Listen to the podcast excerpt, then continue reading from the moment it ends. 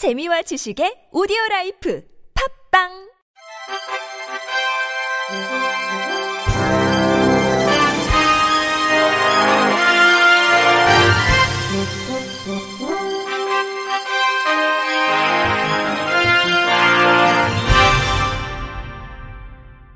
청취자 여러분 안녕하십니까? 10월 7일 금요일 KBIC에서 전해드리는 생활 뉴스입니다. 서울시가 택시 승차난 해소를 위해 택시와 버스, 지하철 간 환승 할인제 도입 방안을 검토합니다. 환승 할인제는 그간 택시업계가 꾸준히 요구해온 사안입니다. 서울시는 이번 연구 용역을 통해 지난해부터 올해 8월까지 교통카드 데이터를 분석해 수도권 지역에서 택시와 버스, 지하철 간 환승 현황을 파악하고 도입 시 비용 및 효과를 분석합니다. 다양한 환승 할인 제도를 살펴보고 도입 타당성을 검토할 예정입니다. 또한 시는 법인택스 리스제 활성화 정책과 심야 승차난 해소를 위해 택시 공급 확대 방안도 검토합니다. 시에 따르면 서울 법인택시 종사자는 코로나19 이전인 2019년 12월 3만 527명에서 올해 8월 397명으로 만명 넘게 감소했고 영업 수입도 2019년과 비교해 9.5% 감소했습니다. 시는 택시업계의 요구가 있어 택시 활성화 방안의 하나로 검토하려는 것이라며 용역을 통해 실효성이 있는지 면밀히 들여다보고자 한다고 말했습니다. 정부가 심야 택시 대란을 해소하기 위해 심야 탄력 호출료 도입을 골자로 한 대책을 발표했습니다. 국토교통부에 따르면 심야 탄력 호출료는 현행 최대 3,000원인 호출료를 오후 10시부터 오전 3시까지 한 해 최대 5,000원으로 인상하는 방안입니다. 국토부는 이달 중 플랫폼 업체와 협의를 마무리하는 대로 심야 탄력 호출료를 실시할 예정입니다. 최대 호출료는 택시 유형에 따라 달라집니다. 카카오티 블루나 마카롱 택시처럼 가맹 택시인 타입 2에서는 최대 5,000원, 카카오티처럼 택시 호출 앱을 통한 타입 3는 최대 4,000원으로 오릅니다. 현재 심야 할증 요금이 4,600원인 서울시의 경우 심야 탄력 호출료를 적용하면 기본 요금이 8,600원에서 9,600원으로 오르게 되는 셈입니다. 단 이용자는 심야 탄력 호출료 적용 여부를 선택할 수 있어 요금이 과도하게 느껴질 경우 현행 호출료 체계 내에서 부담할 수 있습니다. 서울시 택시 요금 체계는 이르면 연말부터 더욱 큰 폭으로 뛰게 됩니다. 서울시는 국토부 대책과 별개로 중형 택시 기본 요금을 현행 3,800원에서 4,800원으로 올리고 심야 요금제를 올리는 자체 기본 요금 인상안을 준비하고 있습니다. 심야 요금제 인상은 오는 12월부터, 기본 요금 인상은 내년 2월부터 적용될 전망입니다.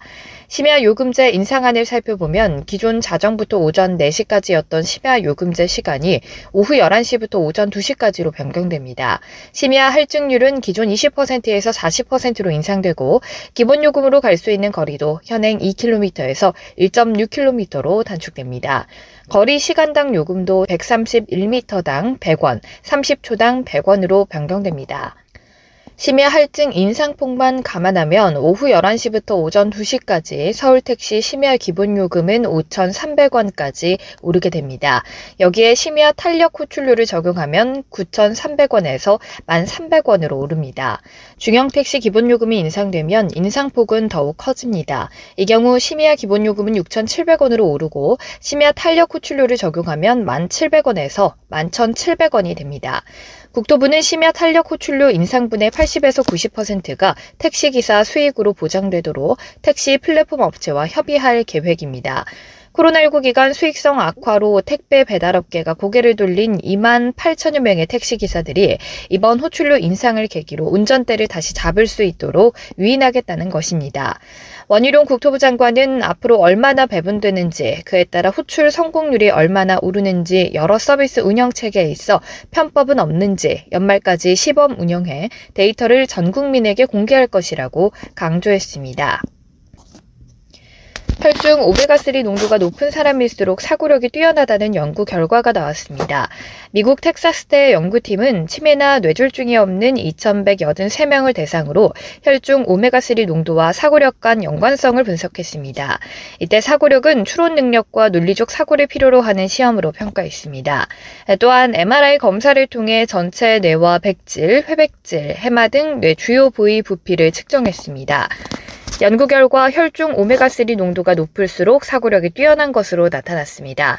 혈중 오메가3 평균 농도가 사고력이 낮은 그룹은 3.4%, 사고력이 높은 그룹은 5.2%, 사고력이 최상인 그룹은 8% 이상이었습니다. 또한 혈중 오메가3 농도가 높을수록 기억과 학습에 관여하는 뇌의 해마 부피가 컸고 치매와 심혈관 질환의 위험을 높이는 유전자 활동도 둔해졌습니다. 오메가3의 구성 성분은 크게 DHA와 EPA로 나뉩니다. DHA는 뇌세포가 서로 원활하게 소통하도록 도와 학습 능력을 높입니다. EPA는 혈중 콜레스테롤 수치를 낮추고 피떡이 생기는 것을 막는데 이로 인해 혈액순환이 원활해지고 뇌 기능이 향상됩니다. 연구 저자인 클라우디아 사티자바 박사는 연구는 오메가3 섭취가 뇌 기능 저하를 막을 수 있다는 사실을 입증했다고 말했습니다. 오메가3는 체내에서 합성되지 않아 식품과 복충제로 섭취해야 합니다. 오메가3가 많은 음식으로는 고등어, 청어, 연어, 꽁치, 호두, 들기름, 아몬드 등이 있습니다. 연구는 미국 신경과학회 저널에 실렸습니다. 요즘 같은 고물가 시대에 일반 제품보다 저렴한 대형마트 자체 브랜드 PB 상품이 인기인데요. 최근 대형마트 3사 PB 상품마저도 10개 중 6개꼴로 가격이 오른 것으로 조사됐습니다.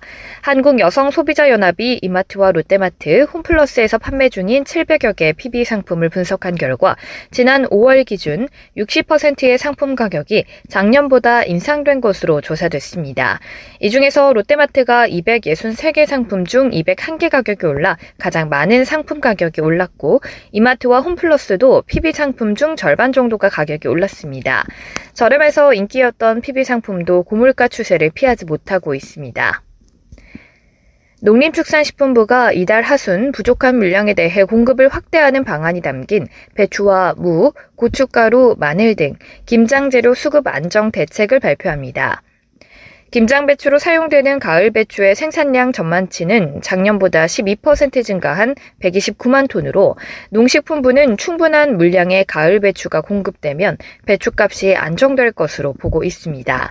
한편 배추 한 포기당 소비자 가격은 준고랭지 배추가 수확되면서 지난달 중순 만 원 안팎에서 이달 들어 8천 원대로 내렸습니다. 이상으로 10월 7일 금요일 생활 뉴스를 마칩니다. 지금까지 제작의 이창현, 진행의 박은혜였습니다. 고맙습니다. KBIC.